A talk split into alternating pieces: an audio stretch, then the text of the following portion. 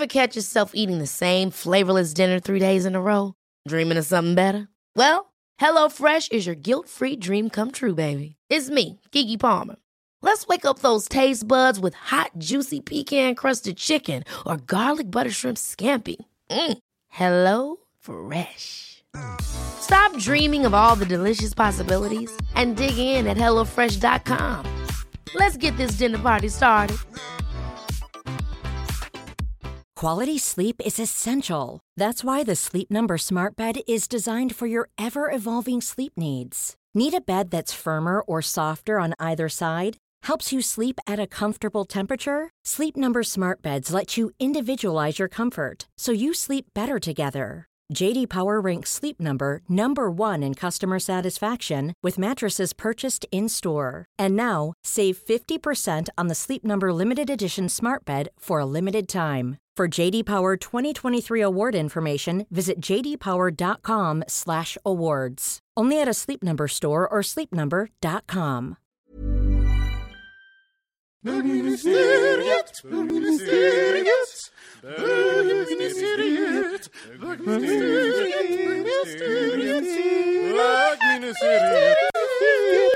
Hej och välkomna till bögministeriet. Mitt namn är Robin Olsson. Det här, jag är med Micke Kasanovic, hej. Hej. Och DJ Pamela. Hej. Hej. Du är DJ. Mm, jag är DJ. Ja. Va, ehm, och du syns väldigt mycket bland i gaykretsar. Alltså, bö- bög, du är väldigt bögig skulle jag säga. Ja. Varför är det så? Ja, för att det, det har varit så att när jag började spela så kom jag ut liksom i den här klubbvärlden. Som var, den musiken som jag började spela fanns väldigt mycket på de här klubb, eller bögklubbställena. Bland annat så här reporterfester och SLM, eh, QX-fester. Jag spelade på Stockholm Goes Gay, en av de första så stora Just, som Ulrich Bermsjö hade. Ja, ja, ja, ja, ja. Och så spelade jag på den här eh, Propaganda. Som, Åh, som gud, det är nostalgisk. Ja, Ja, det blev verkligen... som var, som var en av liksom Stockholms bästa. Ja, den var riktigt bra. Inte, inte det här roligt bara, för det, nu, nu kan jag känna så här, tänk de här 20-åringarna som lyssnar på oss nu. Vi bara, åh, ja, propaganda. Ja, de bara, gud, jag föddes då. Ja, men Min tjej har ju ingen aning om vad jag snackar om, för hon är 20 år yngre. Det är så roligt det där. Men, ja, men, så, så du, du kom in där liksom så här. Och, eh, Och sen, jag måste ju säga att jag spelade samtidigt på eh, Skandinaviens största flatklubb som fanns, som startade 94. Beach Girl Club hette den. just det. Och parallellt så då började jag liksom också komma in i, i bögklubbvärlden. Men, eh, för du, du sa innan eh, att du, du, du eh, men jag är ju bög. Känner du det så? Ja, alltså grejen är den så här. Nej, jag, jag, många gånger så har jag tänkt, fan vad skönt att vara bög. Men ändå, alltså jag går igång på kvinnor och, Mm. och det är liksom absolut min preferens. Men jag kan gilla den här, alltså det här är bara min egna uppfattning. Ja. Ja, om att eh, många, alltså jag upp, i alla fall den här sexualiteten som jag upplevde i alla fall när jag kom ut var så jävla befriande när jag fick, se, när jag fick gå ner på SLM och, och se mina kompisar hålla på. Så jag var bara betraktare. Eller när jag kom in på de här bögfesterna som jag blev bjuden på privat, liksom, efterfesterna där alla liksom festar loss och sen jag fick spela musik ibland, eller jag dansade med killarna, sen började de ta sina tröjor och då kände jag, här måste jag backa, men jag var helt fascinerad över att de släppte in mig där Ja. också. De, de tyckte aldrig att det var något problem att jag var där i rummet och ibland tittade och hejade på, eller jag vet inte vad jag skulle säga, men alltså jag fick en insyn som jag tror, alltså jag, gränser töjdes liksom, men inte för mig ändå, liksom jag, jag känner mig så privilegierad att få gå in i den världen. Ja. Och jag umgås mycket med bögar, jag gör det fortfarande. Och det, med det betyder inte att jag inte umgås med lesbiska. Och, och jag har den världen också, men du har jag en korsar fot. den. Liksom. Ja, jag har en, ja, och jag, känner, jag har alltid känt mig hemma. Liksom. Förlåt, nu bara hörde jag mig själv. Du har en fot. Jag har en fot. Nej, Jag konstaterar det. har en, bara, jag bara så att alla vet, hon har en fot. fast jag har en till. Jag har två fötter. Två, ja, så det Det är är här med den halta, den enbenta DJn DJ Pamela. Jag har en fot, ja. Som eh, DJ, att du, halkade, du, du halkade in lite på det. Det tyckte jag var lite spännande. Eller halkade, du fejkade dig in så på här, det. jag, jag, har- jag har hållit på med musik sedan jag var typ sex år. Liksom. Jag, jag har haft väldigt lätt för att spela instrument sen jag var liten. Liksom. Jag kommer från en väldigt musikalisk familj. Men sen när jag blev äldre så började jag tycka teknik, teknik var väldigt kul. Och att spela skivor såg så jävla kul ut. För Mm. jag såg bara killar göra det. Och så tänkte jag, men jag vill också göra det. Och det var så jag började när jag jobbade på Fasching. Det ser ju ballt ut. Ja, men Blackness hette klubben. Just ja. Och med några riktiga tunga killar som var jätteduktiga och gjorde bra klubbar och sådär. Och, och jag snackade alltid med dem och så tittade jag på vad de gjorde och så, och så sa jag så här, kan inte jag få spela någon gång? Ja, men självklart. Ja. Och så kom de, så gav de mig två skivor. Ja, men de här vill jag ha. Så, så det var så jag började spela. Jag hade sett hur de gjorde. Det kanske var lite svajigt det är jag så men- fascinerad ja. Mm. över, för vinyl är, jag, är så svårt. Alltså taktmixa vinyl är ju det är en konst. Det är ju det och det var det Vad som varit min tack, specialitet. mixa vinyl, Ja. jag vet vad jag förstår. Nej men alltså det är skitkul. Jag gick ju igång på det. Jag hittade min grej där. Ja. Men ehm, jag undrar om inte också eh, att vara DJ, det är lite grann sån där, eh, samma, när, man, när man är ung, då kan man titta på så här bartenders och tänka att bartender är det coolaste man kan vara. Man har fri tillgång till sprit, man bara är kung i baren. Och alla vill snacka med en. Ja, och, liksom här, och DJing, det är lite samma sak. Fast man, jag tycker nästan det är snäppet högre. Man, är även lite, man har det här äh, hemliga. Ni kan inte riktigt prata med mig, för jag jobbar liksom. Så jag står här bakom DJ-båset. Gud, den och- där kan man ju också skylla på också faktiskt. Ja. vänta, inte just nu. Och så gör man den här handen och ser lite viktig ut och blundar. Så bara vill man inte ens... Gud, det där har jag också kört. Men, men, men faktum det, så gör man också på riktigt. Ja. Alltså, ja. Men och var, det, var det någonting som lockade? Också den här bilden av att vara DJ? alltså, Eller var det bara musik? nej, det var, alltså, jag blev lockad för jag tänkte så här, jag vill också göra det där. Mm. Jag hade inte så mycket kvinnliga förebilder. Eller jag hade ingen kvinnlig förebild som DJ. Jag hade, och, och, utan det kom successivt liksom. Och fick jag, hör, jag kommer ihåg att jag var på en rave en gång och då såg jag en tjej spela skivor och det tyckte jag var döcoolt och hon spelade på vinyl. Så att jag, jag hade inte så mycket förebilder men jag själv, jag var intresserad. Och det var inte så mycket som lockade mig att oh, nu kommer jag liksom ha massa folk omkring mig. Utan det var mer, jag, jag, jag, vill, jag ville göra det här. Hur ska jag kunna göra det här?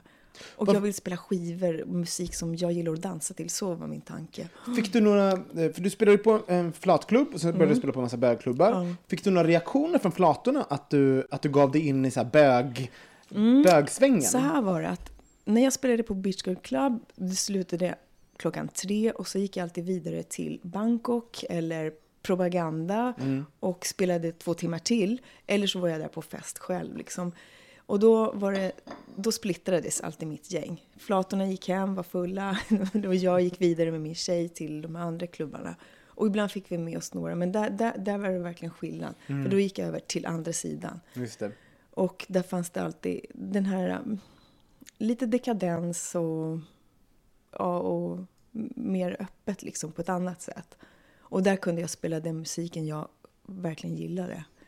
För att på Girl Club då var det verkligen, jag hade, jag hade repeterat in en grej så här, det var tre poplåtar, tre latinolåtar, tre eh, remixade house eller remixade av Madonna eller något sånt där och sen tre någon tryckare var också, så det var alltid tre återkommande. Och det lärde sig tjejerna. Och jag höll på med det i åtta år. Shit. Där. Ja. Och det var ett recept som funkade Det liksom? var ett recept som funkade. Men och, försökte du då eh, ta in det här flatreceptet i bögvärlden? Var, gick vi på det också? Mm, på häktet, om Ja. ni kommer ihåg. Älskar Där, där funkade det. Där Men där var det ganska där var det, mycket flator, var det inte det? Ja, alltså grejen var det, det var en av de första som jag upplevde ställen där bögar och flator umgicks. Ja, för jag kan komma ihåg att jag Det hängde var- där, för jag kommer ihåg att, de, att jag dansade mycket. De spelade, där spelades det också hiphop, för jag kommer att spela Missy Ja, det Elliot. var ju, och, ja. Och jag, jag kommer ihåg att det var jättemycket snygga turister där som gick hem och låg med. Där hände det mycket. Alltså, ja. det var så här perfekt. Det var bara, för jag tror att det måste, det måste varit profilerat till någon gay-guide eller någonting. Det var Ja. alltid någon sån här holländare Jo, men och det stod där. gayguiden. det stod gjorde det, ja. det gjorde det. Jag, och det var lite antiklimax, för jag var där bara för ett par månader sedan eh, på champagneprovning.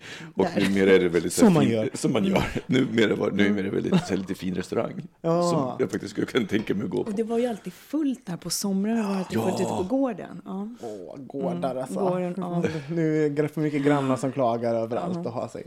Du, du kommer från Chile. Eh, när du kom ut, hur var det? Chilensko och allt. Okej, För så här var det. Jag var jättestraight tills jag kom ut. Alltså jag hade kille, jag... eh, Ingen hade kunnat trott att jag Nej. skulle komma ut.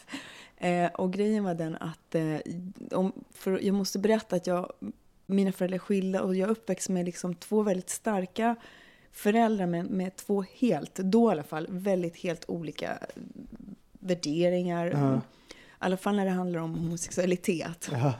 Min mamma berättade att Nej, men hon förklarade för mig när jag var rätt liten liksom vad, vad det var. För att de, hon hade bekanta och, och det var inte så konstigt. Liksom. Medan min pappa berättade att i Chile så hade han och, sina och hans kompisar kastat sten på, på folk som sa att de var böger eller homosexuella. Så att jag, var, jag, jag visste att det, för mig var det jättedubbelt.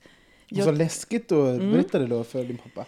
Ja, jag, jag, jag kan berätta hur jag kom ut för min pappa. Men eh, det var så här, när jag berättade för min mamma så först så trodde hon inte på mig. För jag brukade ofta skoja, mamma jag är lesbisk, fast jag var jättehetero. Eh, och, Eh, eh, som man gör. Eh, som man gör, liksom, ja. Eh, på något sätt. Och sen så, när hon och min syster, när jag, berätt, jag berättade för min syrra allra först. Och sen så pratade min mamma och min syrra och de grät i två veckor. Och de grät för att de hade tro, de, och det var inte för att inte de accepterade mig, men de, de grät för att de var så jävla oroliga för hur det skulle gå för mig. Mm, min mamma med, det var likadant. Det var liksom trauma. Och min mamma, hon är så här, det tog två veckor. Men sen så, så, så var det lugnt. Hon gick själv ut till, vad heter det, vad heter det RFSL-huset och tog reda på lite saker. Men gud vad, Hon- min mamma med! Ja. Gud vad stört. Exakt likadant. Grät, sen till RFSL. Hur går det här till? Okej, Ja. så var det lugnt. Och liksom som, jag, min mamma har alltid stöttat mig typ i vad jag än gör. Liksom. Eh, och min pappa och jag på den tiden hade väldigt, väldigt dålig kontakt. Eh, av olika anledningar. Det har vi inte idag. Liksom. Men då, det var inte mycket som funkade mellan oss på den tiden. Så när jag kom ut för honom så var det så att jag var med i en artikel tillsammans med Mia Lovdalen. Nej. Mm, och då stod det på löpet så här. Eh, jag kom ut i Jön, Mian 32, jag kom ut i Jönköpings Mecka. Eller något sånt, eller re- religionens Mecka. Mecka, Ja. Och Pamela 23, eller Pamela 25. Om pappa fick reda på det här så skulle han inte bli glad.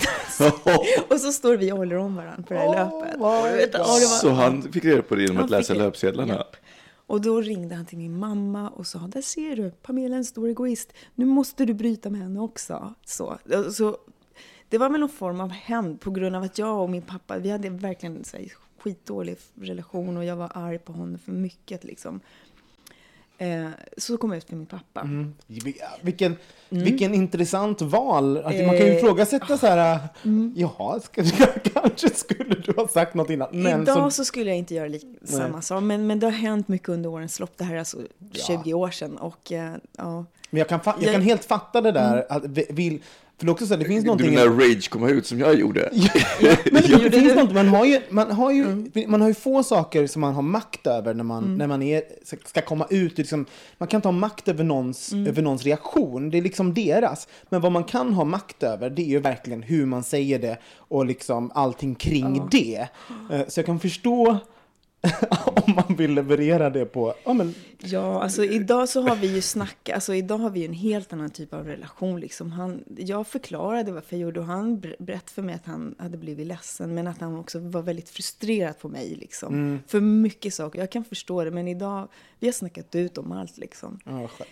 Men det lät mycket som att du hade en Alltså, rage. jag, jag, jag, jag rage kom ut för min mamma när jag var Okej. typ 17, 18. Och då, jag, jag hade kommit ut för alla utom hemma. Jag bodde ute i Vårberg så att, och sen så gick jag i skola här på Söder.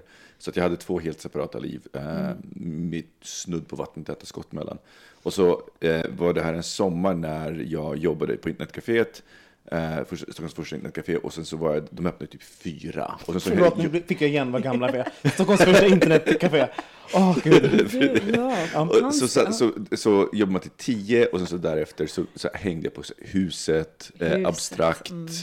Eh, de klubbarna. Och så kom man hem till på morgonen, sov fram till klockan tre. Mm. Och, ja, men du vet, det var så jag spenderade. Min mamma var efter ett tag började så här, var är du om kvällarna? Jo, jag var, jag var 18, för jag kommer ihåg, jag var så här, jag är 18, det ska du skita i. Du vet, Som man gör när man är obstinat 18-åring. Och hon, och, och hon väcker mig så här, tidigt en morgon för att prata om det här. Och du vet, lite nyvaken också, bara så jävla... Och så, så, eh, bråkade vi och jag kan inte berätta vad jag går för jag tror att hon ska veta. Jag hade ju kunnat säga. Du vet, jag hade, Vad, men för du gick även kanske vidare efter huset? Efter huset ja. Ja, det kunde jag hända. Men framförallt, jag kunde ju ha sagt huset. Hon hade ju, skulle inte haft någon Någon aning. aning. Men jag, i mitt huvud så skulle hon ju ha det. Och sen så slutar med att vi bråkar och så smäller hon i dörren och jag bara får någon slags rage-attack. Och, eh, så att, eh, vid det här laget, alltså klockan och klockan, det var under, under liksom förmiddag. Så jag bara så här, tar Stockholm Game App, lämnar på telefonbordet och bara här, skriver en lapp, här är ställena jag går till, är du nöjd nu? Och åker in till kaféet. Varpå, och inte tänker på vad jag har gjort förrän hon ringer dit och bara, och jag bara, nej. Oh my god, vad har jag gjort för någonting? Och hon trodde att jag sa det för att, för att hämnas. För att jag sa, ja, här har du. Du, var, du är en så dålig mamma så jag blir bög. Ehm, Ja, hon fattade det så. Eller hon Ja, tog det så. ja, hon tog det så. Och sen, och sen så vet, och jag åkte hem och vi pratade om det. Och, och det, det var typ också två veckor, sen var det bra.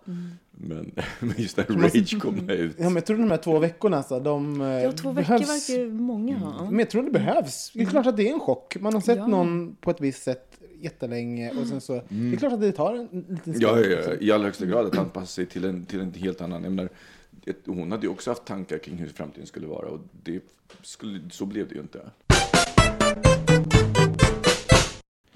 Jag är lite nyfiken på, eh, Pamela, din, vad tror du att folk tror om dig när du står bakom eh, DJ-båset där? För du är ju en person som man ser, om man befinner sig i Stockholms gayliv så ser man ju dig. Man, jag, jag innan vi pratade för första gången så hade jag ju sett dig massor. Mm. Jag tyckte mig ha en relation till vem du var, även om jag aldrig sagt ett Ja, ord. jag vet, du sa det en gång. Ja, bara, så här, "Ah, va?" det känns som om vi känner varandra. Mm, Ja. ja, okej. Du var inte med dig. Nej, men jag tyckte det var skitkul när du Ja. kom fram och hälsade på mig. Ja. Så, vad, vad, tror du att folk, vad tror folk tänker när du står där bak och Oj. lirar? Jag kan tänka mig att de tänker allt möjligt. Hur skulle jag kunna tänka om en sån person som jag står där? Nej, men... Jag, jag vet inte. Alltså, jag, det är inte så många som kommer fram till mig. För många tror att Gud, du måste ju ha jättemånga människor som kommer fram och, och Många kanske uppfattar mig som väldigt seriös eller liksom att jag ser så allvarlig ut. Och det är för att jag ser så koncentrerad ut ibland. Jag är inte alls så allvarlig som jag ser ut och var, vill jag bara tala om för er. Att man, man får jättegärna komma fram och säga hej, jag tycker det är skitkul. Liksom. Mm. Men, men eh, jag försöker utstråla liksom att hej, välkomna till båset. Ja. Jag tycker du utstrålar någon form av kraft. Alltså så här, Mm. Men den har jag hört också. så här liksom, lite, att, det, och det kan ju också vara eh, läskigt. Mm. Alltså, kraft och makt och sånt kan ju vara så här, jag kan inte gå fram och säga hej. Liksom. Och Mm. Ja, sen för så- det har jag hört att många säger, alltså jag vet inte, alltså jag har velat komma fram till det så många gånger men jag har inte vågat för du ser så upptagen ut och du ser, så, du ser lite hård ut och du ser, ja, dig ska man liksom inte komma och skämta med. Så att man får verkligen komma och skämta med mig. Ja. Men jag tror att det har förändrats med årens lopp liksom. Mm. Jag tror att det ber- beroende på hur liksom min, mitt liv har sett ut så tror jag att det också har varit för att nu kommer det ju inte, alltså det var en period där det bara kom fram massa konstiga människor. Säkert för jag var väldigt konstig själv. Nej, men jag tror att det är så. Liksom. Man utstrålar. Ja, just det. Vad man speglar Ja. och sänder ut så Mm. kommer tillbaka. Liksom, så här. Jag tror att det är lite sådär. Men ibland funkar ju inte alltid. Om jag är på jättegott humör och känner nu, kära danspublik, nu, nu kör vi. Och det bara funkar inte alls, då spelar det ingen roll. Det, det, det stämningen kan vara liksom. Ja. Kan du beskriva hur det känns eh, när du har en perfekt spelning?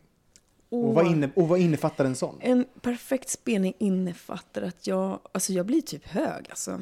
Mm, och folk, folk, folk är glada. Eh, mixarna kanske inte alltid sitter tight, men, men det är den här att jag har fått in den känslan jag själv gillar när jag står och dansar har jag liksom kunnat förmedla till, till er. Liksom.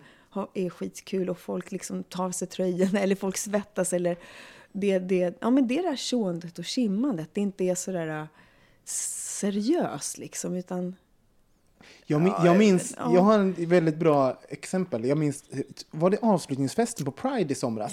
du var det där, var fan. väldigt, väldigt... Det var en sån här, ja. För Nej, jag, alla- själv, jag, jag orkar inte stå kvar där. Jag liksom sätter på en låt som jag vet att jag kan gå ut och dansa lite. Så Ja. jag ställer mig där och dansar med. Det är ju skitkul. Och det, när nästan jag tar av mig tröjan, då är det så här bara... "Oj!" Men där har, där har en sån här, och jag, kolla jag ryser när jag tänker på det. Ja. Ja, det är sån där grej jag tycker är skitkul. Ja.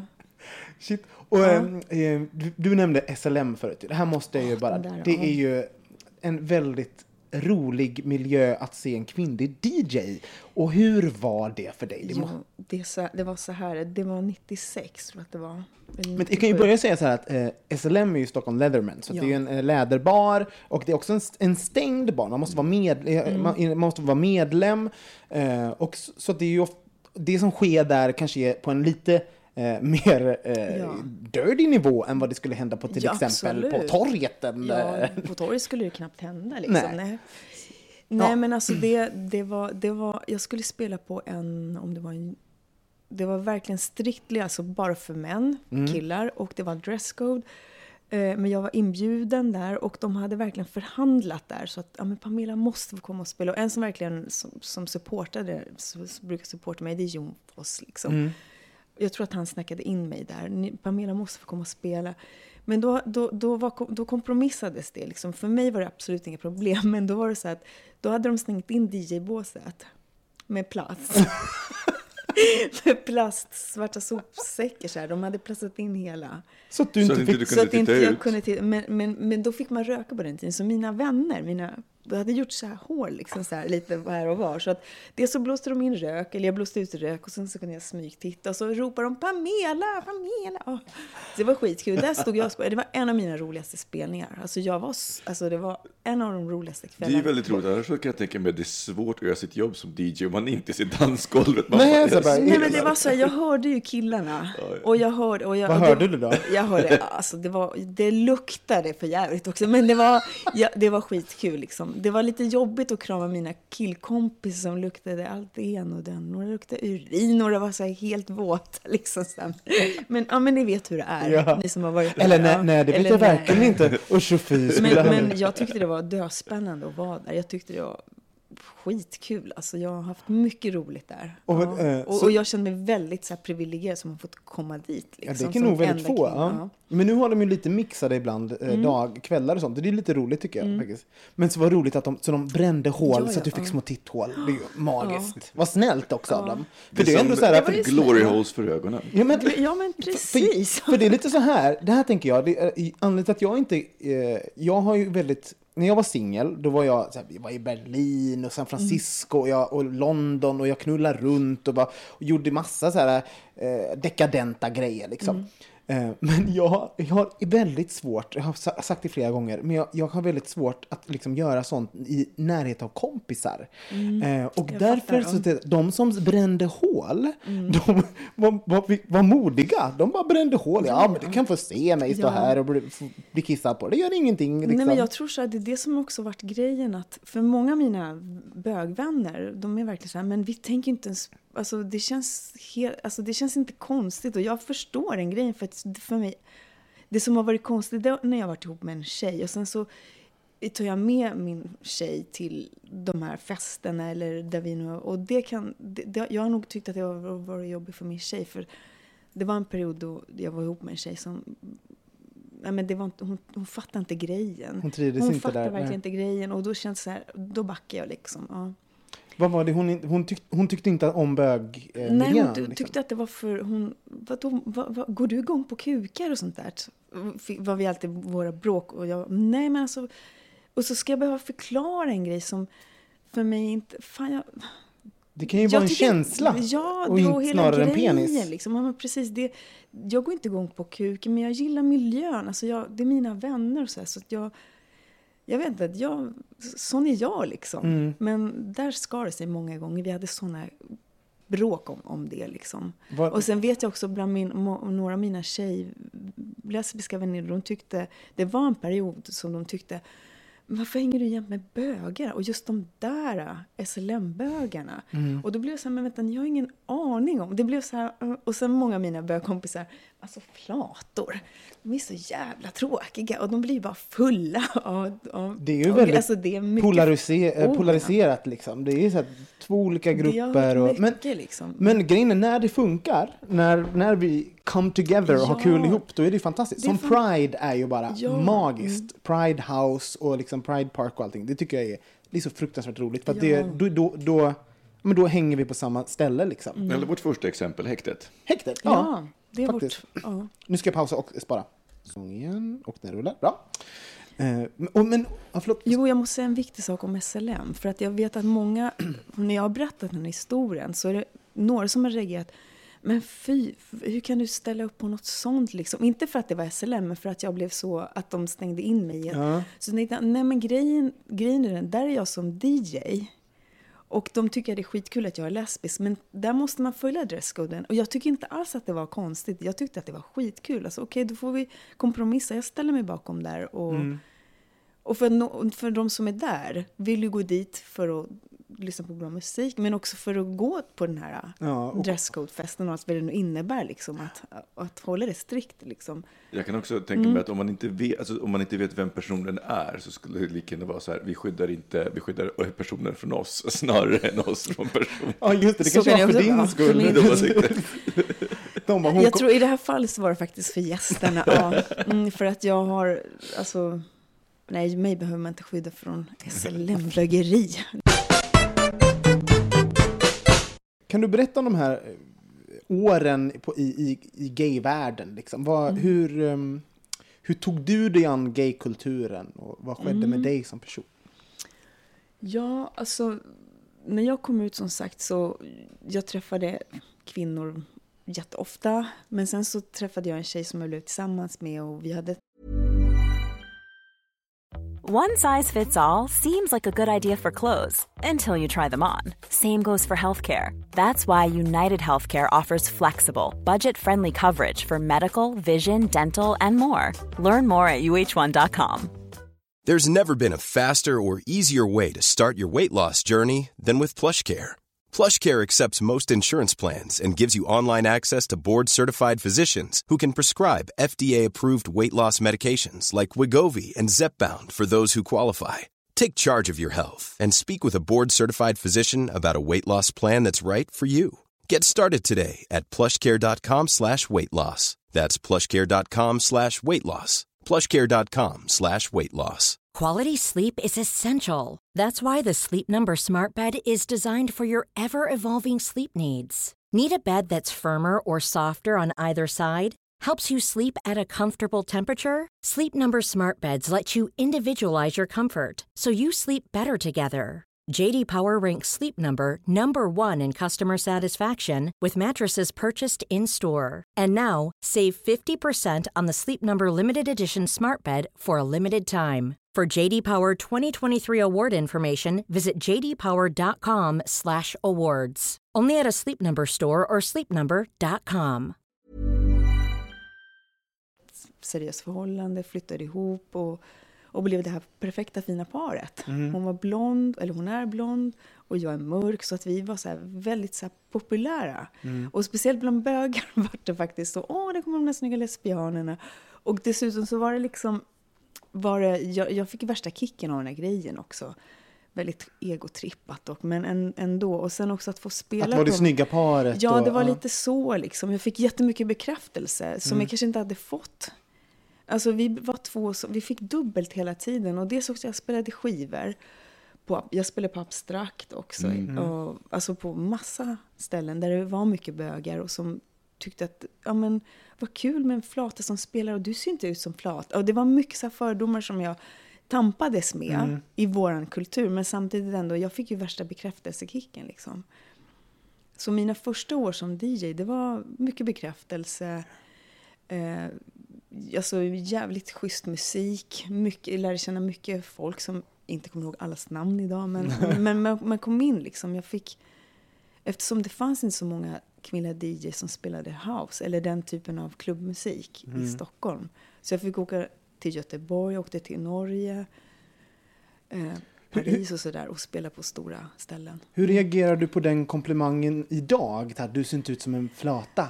Va, va, Alltså, jag vet inte. Jag, jag, jag, jag tycker det är tråkigt. Mm. Det säger mer om den personen, men också hur lite vi har kommit, hur, hur, att vi inte alls har kommit långt. Mm. Liksom. Fortfarande än idag så kan, men det är inte så ofta, men, men det finns ju fortfarande. Det, jag blir bara trött på det där. Ja. För det är, inte, det, alltså det, det är inte den bekräftelsen som... Och det är är intressant ute för, efter, för det liksom. var, det, det, jag tror både jag och Micke har varit med om det, att man, Mm. att man på något sätt tog, eh, att, att passera som straight eh, skulle vara en komplimang. Ja.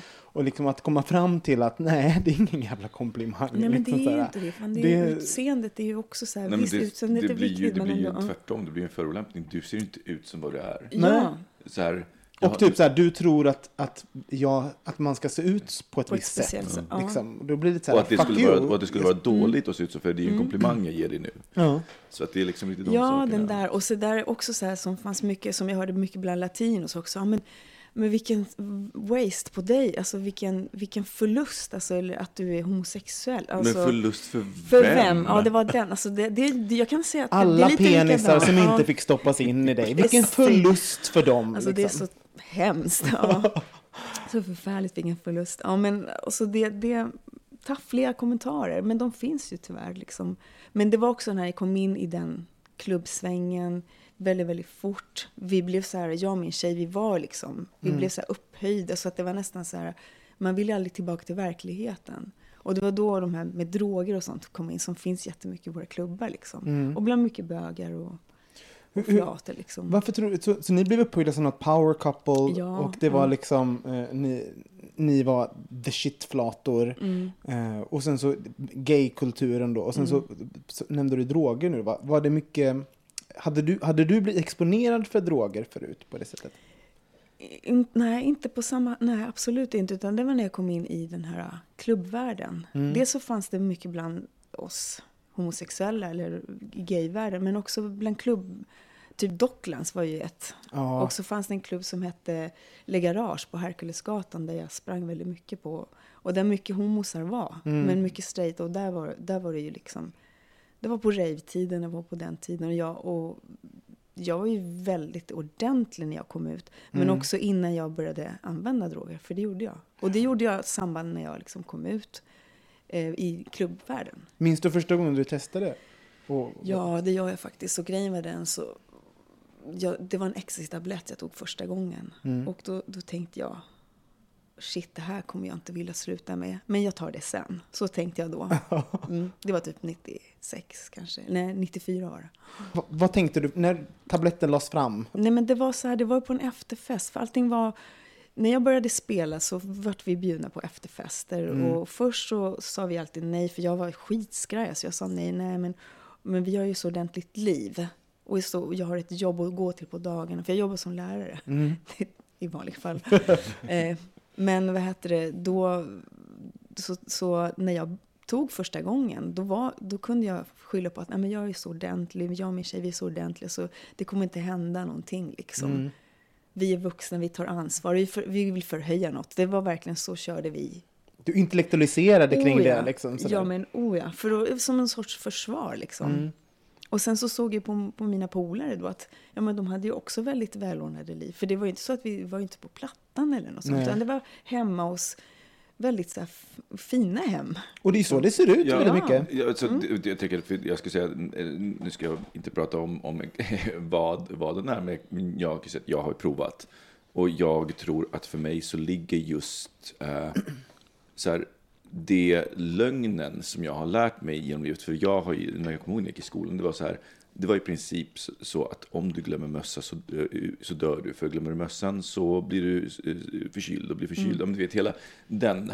Så att jag hade också i huvudet så här, ja men det är de, det är så här, är man, om man använder droger så är man på plattan. Och liksom den, det fanns liksom ingen nyans. Och det finns ju idag en massa brukare. Och jag kan förstå att det finns brukare och att det finns missbrukare. Och sen förstår jag att gränsen, att, att äggen som man balanserar på är mycket nära. För jag kan komma känna igen de tankarna också. Att jag själv tänkte så här, oj vad det här, vad, vad det här är, skulle kunna bli potentiellt farligt och liksom så. Men det finns ju många sätt, alltså jag tror att eh, just, just med, med droger att man, man eh, i gayvärlden så blir man väldigt ex, exponerad för det. det. Just idag Ja. är det jättemycket, så det blir som, det blir någonting van. Alltså, Ja, jag- alltså, jag, jag ser tände ju på ja. mina gränser jätte... Alltså, det, det, tog några, det tog några år, men jag höll på liksom. Mm. Och först, jag tror att jag sa att jag provar. Jag och min tjej, vi sa att ah, men vi bara provar. Det sa vi kanske ett år, fast när man provar så gör man ju det. Man, man provar en gång. Sen så provar du inte mer. Sen så väljer du, nej men jag vill ha, jag vill ha. Eller, och jag vet, jag blev ju erbjuden jättemycket. Mm. Just för att jag var DJ också. Och, och det är så här, det jag vill säga, liksom, folk får verkligen göra vad de vill. Och jag ångrar absolut inget av det jag gjort. Mycket har, det har varit jävligt kul liksom. Men det som hände med mig, det var ju att jag, det här, det, jag gick ju igång på det här. Mm. Jag har beroendepersonligheten sen jag var liten. Så för mig var det en, en långsam liksom, väg neråt. Ja. Mm. Hur märkte du det? Hur jag märkte det, det var för att efter ett tag, min, min tjej och jag, vi, liksom, vi, vi började använda droger på vår vardag. Mm. Festen tog liksom inte slut. Vi, ville att efter, vi efterfestade hela tiden. Mm. Började liksom sakta men säkert vända dygnet och veckan. Alltså det, allting kretsade kring, kring fest. Och, eh, och det här dubbelspelet, som min familj hade ingen aning om vad jag höll på med. Mm. I flera år alltså. Mm. Eh, många av mina andra vänner visste inte heller det. Men, men bakom våra dörrar så hände mycket liksom. Och så, så söker man sig till slut. Jag tyckte inte mina lesbiska kompisar var sä- särskilt roliga en period. För de bara drack. Så att det vart så. Ja. Jag tyckte inte om att bli full för jag tyckte, men gud vad sunkigt att vara berusad. Just det, då var jag det är hellre pigg Ja. eller liksom skapar. Alltså jag kunde skylla på så mycket saker liksom. Men tyvärr så, så vart det för mig. Jag åkte mycket till Barcelona. Där, där jag upptäckte mycket musik liksom, som har betytt jättemycket för mig idag. Men där fastnade jag också. Där, där är det väldigt öppet liksom, med droger i gaykultur. Mm. Där är det vanligare att man, ja. att man tar än att man inte tar. Ja men precis, så att jag var ju i himmelriket tyckte jag. Men det vart också vägen till mitt förfall liksom. Mm. Så att ja, en period så var det väl liksom att spela skivor förknippade jag väldigt mycket med, med droger. Så Mm. vart det. Mm. Hur, hur påverkade det din roll, som, alltså din DJ-roll? Min di- alltså, inte så mycket kanske utåt sett, men däremot så, jo men i vissa kretsar, ja men där är hon tuffa flatan eller jag blev accepterad i de här ganska drogliberala kretsar. Mm. Att jag är den som kör hårt, jag har inga problem med det. Att jag blev liksom bjuden och jag, det, det fanns liksom ingen gräns. Så där. Det blev bara, och så sökte jag mig till, eller liksom man dras ju till varandra. Mm. Man, man gör det. Ju mer extrema liksom, till slut så kunde man sitta på efterfester i flera dagar och ville inte gå ut. Tills jag, just jag har en spelning om två dagar, jag behöver shapea till mig. Ja, Mm. Det vart så det vart liksom.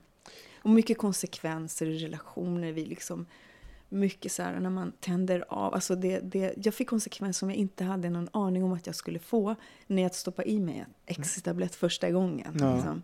Och så tände jag på gränser på vad jag skulle ha för, för droger. Liksom. Vad, vill du prata om vad du nyttjade?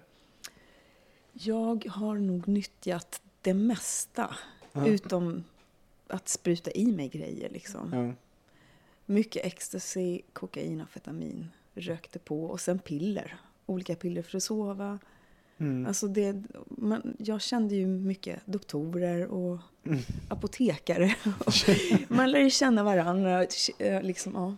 Ibland så fick man betalt i, i droger faktiskt. Ja. Men shit. Mm. Jag, jag inbillar ju mig att, eh, jag har jobbat på krogen men du har jobbat Mm. lite i bar och lite Mm. så servis och sånt. Ehm, Och det är, jag inbillar mig att det är mycket, alltså den miljön, Mm. det är ju väldigt mycket med droger. Ja, men till exempel att jobba på café Mm. och sånt där. Eh, hur har det varit nu? För vad jag förstår, du nyttjar Ja. ingenting idag. Idag så är det så här att jag, för att, jag måste kanske berätta lite bakgrunden för att det var en period, jag var tvungen så här, det, det vart för mycket för mig. Jag fick så otroligt mycket konsekvenser, både så socialt, Mm. psykiskt och liksom själsligt. Alltså det var på många plan liksom, så att jag kände det här, det här, jag håller, det här kommer inte att hålla längre. Nej. Jag, var, jag berättade för min familj, det här har hållit på med i flera år. Några vänner och så, så, så sökte jag faktiskt hjälp. För jag kunde inte lägga av. Det var ju det jag kunde inte. Jag, jag, jag försökte liksom lägga av med amfetamin, kokain och sånt där. Mm. Men, men då började jag dricka mer. Alltså hela klassiken körde jag. Ja. Va- och vad var det för hjälp du sökte? Eh, Jag sökte hjälp till ett behandlingshem. Nej, jag tänker, hur var, hur var det att, att åka till ett behandlingshem? För att jag upplever att det finns en extrem stigmatisering kring droganvändning. Att det, det, liksom, det finns förståelse kan jag tycka för alkoholism. Mm. Men, men, men just när det gäller droger, det är liksom död, då är man dödsknarkare. på något sätt. Det, Ja, alltså grejen är, jag, jag tampades jättemycket med skam, absolut. Alltså det, har, det var inte ett lätt beslut, men det var nödvändigt för att jag hade förlorat så otroligt mycket. Alltså det var, jag kände att jag höll på att förlora mitt liv. För att jag kände mig så jävla olycklig sista tiden. Jag är en person som, alltså jag är inte suicidal, men, men jag var så jävla olycklig så jag tänkte, alltså är det så här det ska vara? Att, och jag kunde inte se mig utan droger, det var ju det som var läskigt också. Jag visste inte hur jag skulle köra överhuvudtaget, Nej. livet liksom. Eh, så att jag sa, jag sa som det var till, till, jag sökte liksom, jag ringde upp till någon soc och så sa jag, jag behöver hjälp och så sa jag precis som det var. Jag har hållit på i flera år. Och, men gud vad modigt. Verkligen. Jag är bara... Men tack. Ja. Shit. Mm. Men jag var tvungen att, och, alltså för att jag kände också min familj, när jag berättade för min mamma om hur det var och min pappa så jag, bara, jag, jag såg liksom, de kunde inte hjälpa mig. Jag, så, jag, min mamma slängde, sista tiden så, så bodde jag hos min mamma och då Mm. var, var verkligen så här, Pamela, och du får gå på eh, NO-möten eller något. Men under tiden så får du absolut inte använda, du får inte använda droger hemma. Mm. Och jag liksom gick bakom ryggen. Alltså det vart sån misär.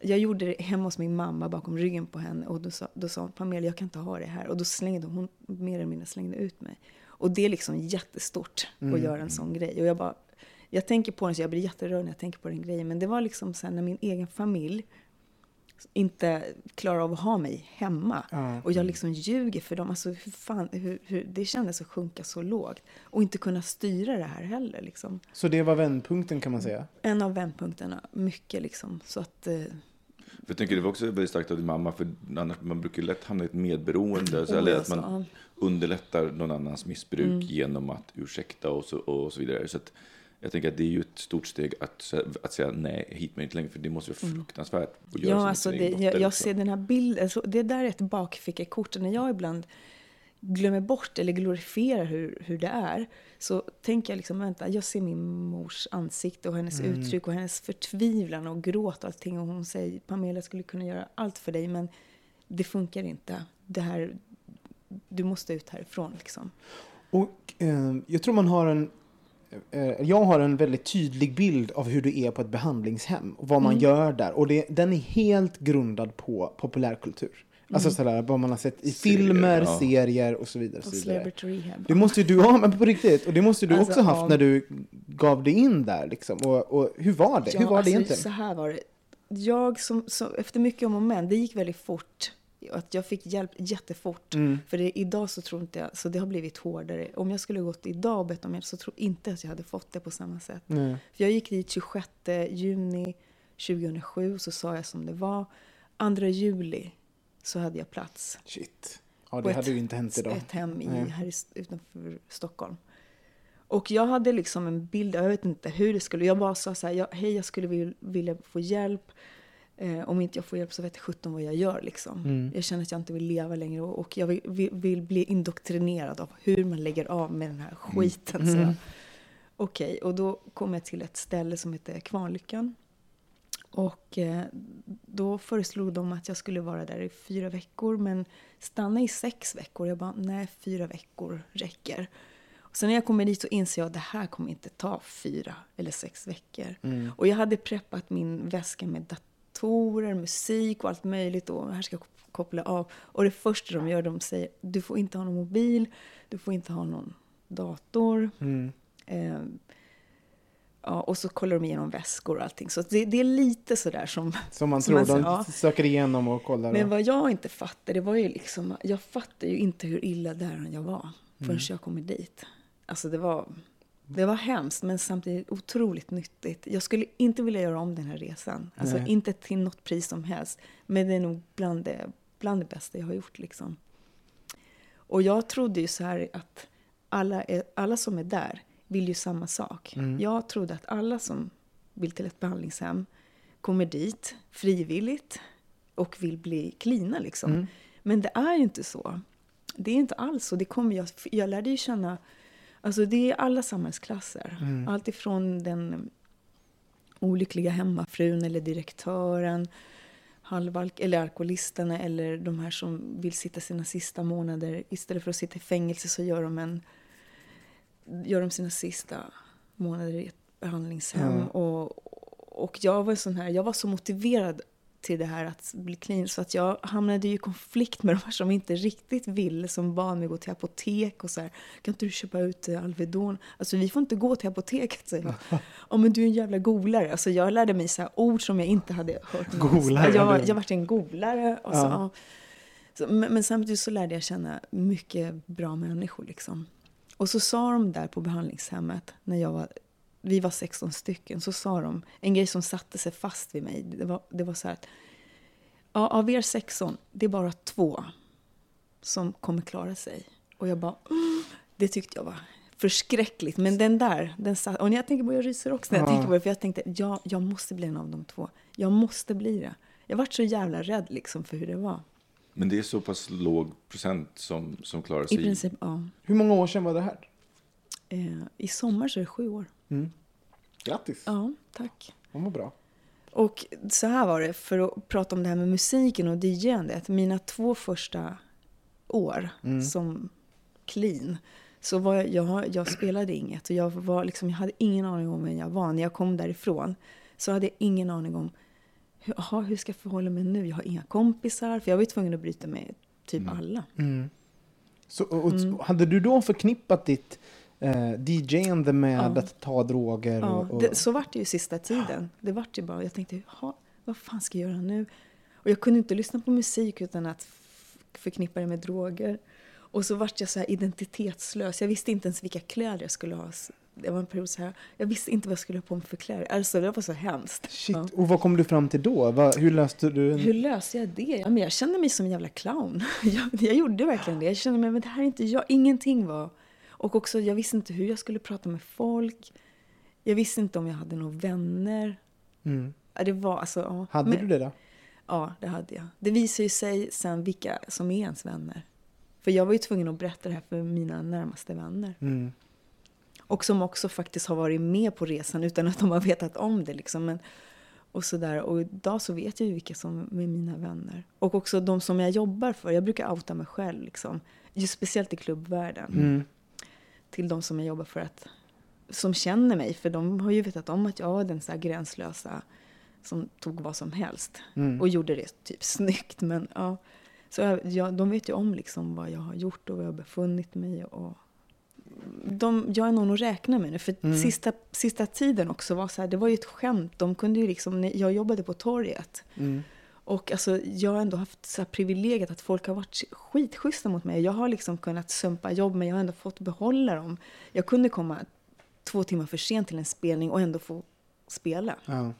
Satt dem i skiten nästan och folk har ställt upp på mig. Liksom. Och så, jag känner att jag måste ge tillbaka. Och det bästa jag kan göra det är att vara- vara- göra det här clean. För jag hade så här ritualer. Alltså innan jag gick till en spelning, jag gjorde ju alltid lite liner för jag skulle bli pigg och nu jävlar, nu kör vi. Alltså alla de här grejerna finns ju inte på kartan liksom. Däremot så har jag andra typer av ritualer liksom. Men, men det är det här man, man, man, man, man normaliserar, eller jag normaliserade liksom mycket av, av användat och droganvändandet till min vardag. Och väldigt mycket till när jag DJade liksom. Och det var ju så. Idag så är det, det är inte alls så liksom. Det, jag, Hur är det? För nu, har- nu har du varit clean i sju år Ja. och, och du, typ- du spelar mer än någonsin. Ja, Alltså, faktiskt. Alltså grejen är den så här. Det, jag, visst kan, jag ser ju vad som händer liksom. Mm. Men, men, men jag känner mig skyddad bakom skivspelarna och båset. Men, men sen kan jag aldrig skydda mig från själva liksom, det som händer i min hjärna ibland. För jag kan känna popperslukten ibland och jag kan ibland se någon påverkad och, och, och, och dras med liksom. Men där gäller det för mig att fokusera på det jag gör och sen också att jag går aldrig på efterfester. Nej. Och även om jag, det kanske inte alls skulle hända någonting, men jag skulle aldrig våga. Så fan, jag vågar inte riskera den grejen. För jag vet att om jag skulle, och det är samma sak med, jag dricker ju inte. Nej. För folk säger, men, men du kan väl ta ett glas? Nej, jag, för grejen jag vet inte vad som skulle hända om jag tar ett glas. Det kanske funkar med ett, men nästa gång vill jag ha två, nästa gång så vill jag kanske ta något annat. För jag är sån, alltså när jag tog grejer så var det inte lite liksom. Och jag tände ju mina gränser liksom jättemycket. Så. Och det gör man ju när man är full också. Så här, det är ju en, Ja, precis. Det minst, det, det, Alltså jag, jag, minskar. jag är en sån person liksom till... Ja, på, på gott eller ont liksom. Så att därför blev det så. När jag väl la av så la jag av liksom. mm. Du har ju just blivit sambo också. Ja, sen Herregud. i november har jag blivit sambo med världens finaste kvinna. Mm. Så vad, Och jag blir så rörd när jag tänker på henne. hur är det vara Alltså så här var det, när vi flyttade ihop, det var kaos. Om jag ska vara. Alltså det var kaos. Det var, för fan vad jobbigt det var. Vi, alltså vi kom inte överens om, det var, jag tror att vi båda var jävligt ängsliga och rädda för den här verkligheten nu som, som var. Liksom. Och innan dess hade det varit lite kaos, eller ganska mycket kaos på vad vi skulle ha för, för möbler. För där kom, vi, vi har otroligt skillnader på vad vi, vad vi vill ha. Men så kom vi fram till, vi kompromissade jättemycket och, och det är jättefint i vårt hem. Men det är roligt alltså när man, blir, när man blir sambo för att det finns massa problem som man aldrig har behövt ta i innan. Liksom. Så Rent, rent praktiskt, liksom. vad ska vi ha för soffa? Du vet, alltså, som, som kan bli, det kan bli en riktig eh, Alltså, beef om sånt där. Liksom. Vi hade problem när vi skulle till Ikea. Jag, vet alltså, jag tror att det, alltså, det var drama. Åh, fy fan. Ja, det var drama. Men, men, men vi tog oss igenom det här. Och jag trodde ingen av oss var, var beredda på hur det skulle vara. Liksom, Ser hemmet ut som du trodde att det, det skulle bli? När ni... det är finare. Mm. Mycket finare. Vad ser du eh, framtiden för dig? Hur ser det ut? Nej, men jag tänker så här om framtiden innan vi kanske ska sluta. Jag, Mm, vet inte. ja. Nej, men så, jag jobbar ju på Östermalmsskolan. Mm. Det är mitt brödjobb alltså. Och där kommer jag ju ner på jorden. Där träffade jag liksom kids. Jag har 75 stycken eh, sjuåringar, eller lättagluttare. Och jag ser så här, för jag känner mig väldigt privilegierad att få vara där. För att där är jag, de vet om att jag har tjej, de vet om att jag DJar och så vet de att jag en gång i tiden inte bodde i Sverige. Liksom. Så att, och jag tror att så här, det jag försöker göra det är liksom att jag vet inte, ge, ge, lära dem allt jag kan. Inte riktigt allt, men lära dem allt jag kan. Men också att, att eh, alltså förmedla våran kultur på bästa sätt till, till de här små människorna. Som, fan, det är ju de som ska ta hand om oss. Liksom. Vad eh, underbart att du kom hit Pamela. Väldigt Tusen härligt. tack för att Alltså- vara med. Det var, kändes jättekul. Ja. Ja, och generöst du var med din historia. Mm, tack. Och eh, Micke, tack för att du var här. Tack för att jag fick alltid. Och nu hör ni mina härliga vänner där ute. Nu ska ni gå in och ratea oss på iTunes. Eh, ni ska följa oss på Facebook, ni ska följa oss på Instagram, ni ska följa oss på Twitter. Och Pamela kan man kanske följa någonstans också. Ja, Ja, också på Instagram och på Facebook. vad heter du där?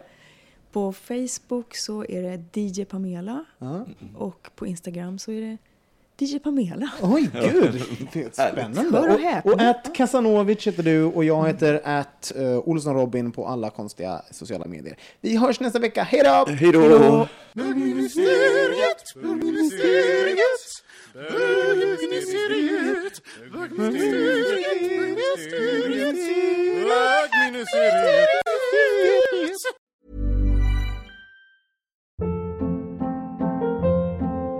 Hold up. What was that? Boring. No flavor. That was as bad as those leftovers you ate all week. Kiki Palmer here, and it's time to say hello to something fresh and guilt-free. Hello Fresh. Jazz up dinner with pecan-crusted chicken or garlic butter shrimp scampi. Now that's music to my mouth. Hello Fresh. Let's get this dinner party started. Discover all the delicious possibilities at hellofresh.com.